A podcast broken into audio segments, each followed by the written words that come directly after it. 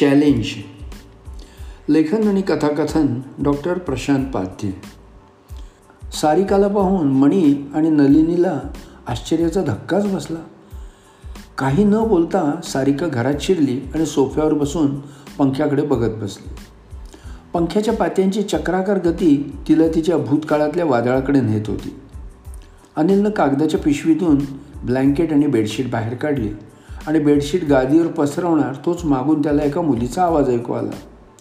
ओ mister काय चाललं आहे काय म्हणजे झोपायची तयारी करतोय बेडशीट ब्लँकेट अंतरतोय. ते दिसतंय मलाही पण कुणाच्या जागेवर? कुणाच्या म्हणजे? रेल्वेत बर्थवर नावं लिहिलेली असतात आजकाल. हां? हे मला माहीत नव्हतं. हे बघा चेष्टापुरे चला निघा इथून. मॅडम आता चेष्टा पुरे म्हणायची पाळी माझी. रात्रीचे दहा वाजत आले. ही काही चेष्टेची वेळ नाही.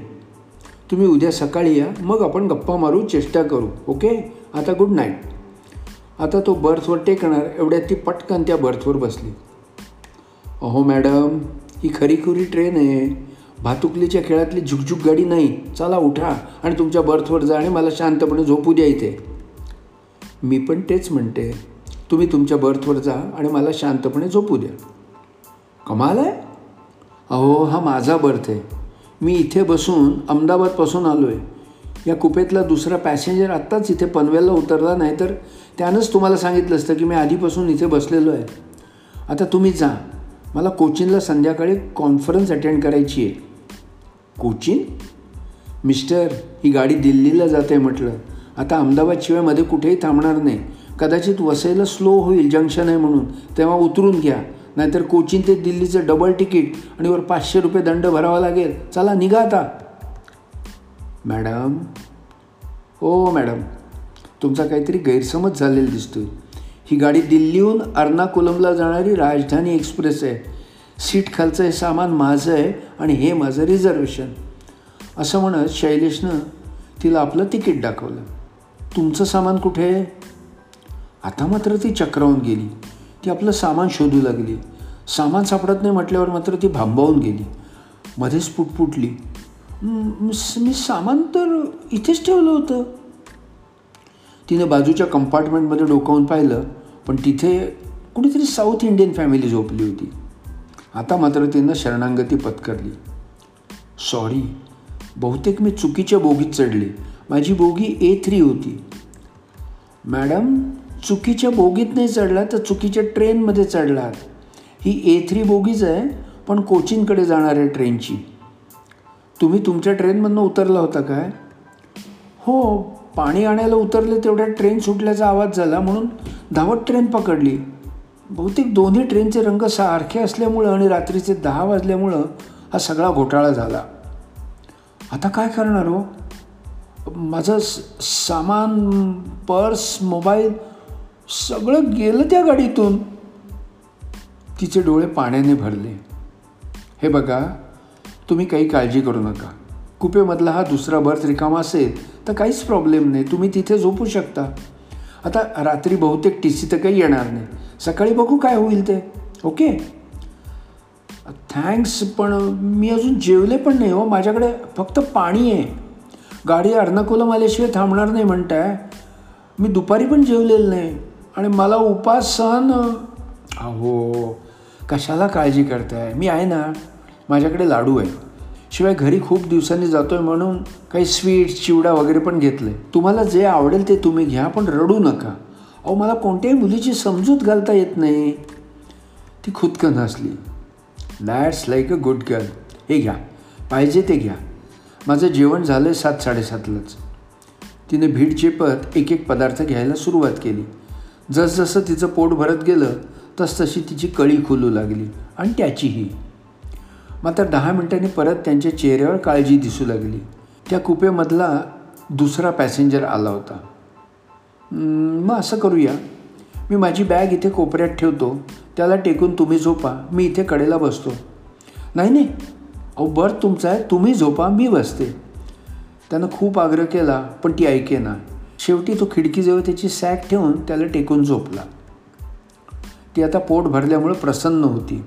आता पहिल्यांदा तिनं त्याच्या चेहऱ्याकडे पाहिलं. तो झोपेत अगदी निरागस दिसत होता.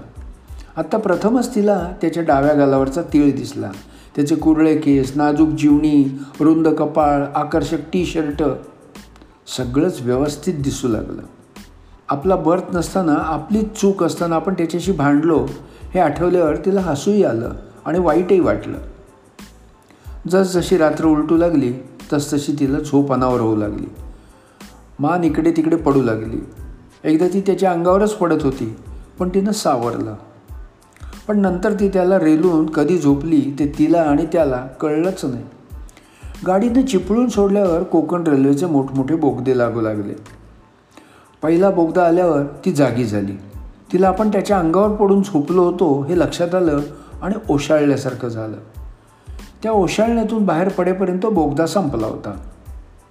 ती बोगद्याला अतिशय घाबरायची. पण पहिला बोगदा आला कधी आणि गेला कधी हे तिला त्या गिल्टी कॉन्शियसमुळं कळलंच नाही. पण आता तिला टेन्शन आलं होतं की आता याच्या पुढच्या बोगद्याच्या वेळी काय करायचं? आता एकामागून एक बोगदे यायला लागले होते. एक मोठा बोगदा सुरू झाला आणि ती बेचैन व्हायला लागली.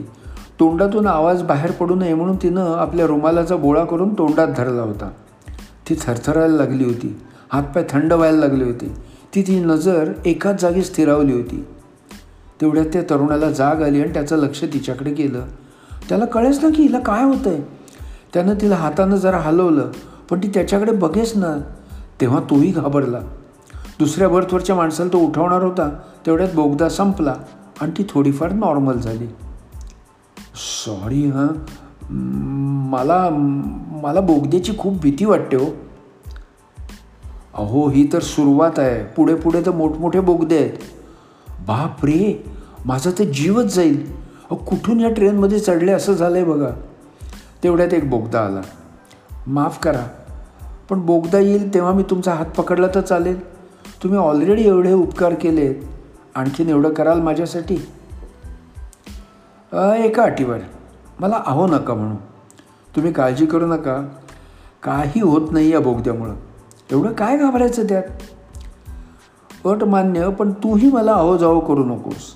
मी सारिका आता मला भीती वाटते त्याला काय करणार? आहे हे असं आहे. Okay okay. मी अनिल नायर. आश्चर्याने बघू नकोस मी मराठी बोलतो कारण मी पुण्या मुंबईतच लहानाचा मोठा झालो आहे रिटायरमेंटनंतर आई बाबा परत अर्नाकुलमला राहायला गेले. आहेत तर एवढं म्हणेपर्यंत एक बोगदा आला आणि सारिका त्या अनिलकडे सरकली. तिनं त्याचा हात करकचून धरला. बोगदा संपल्यावर अनिलनं हसत हसत तिला तिच्या नखांच्या खुणा दाखवल्या.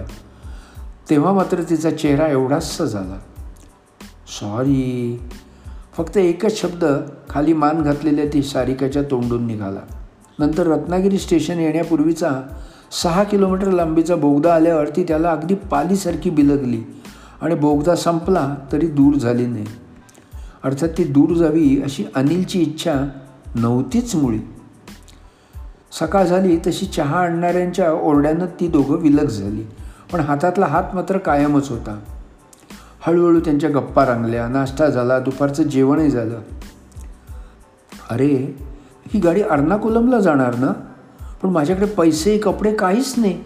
आणि मी जाणार तरी कुणाकडे आणि राहणार कुठे? आणि परत यायचं म्हटलं तर परत कशी जाऊ? माझ्याकडे तर एक फुटका रुपया पण नाही.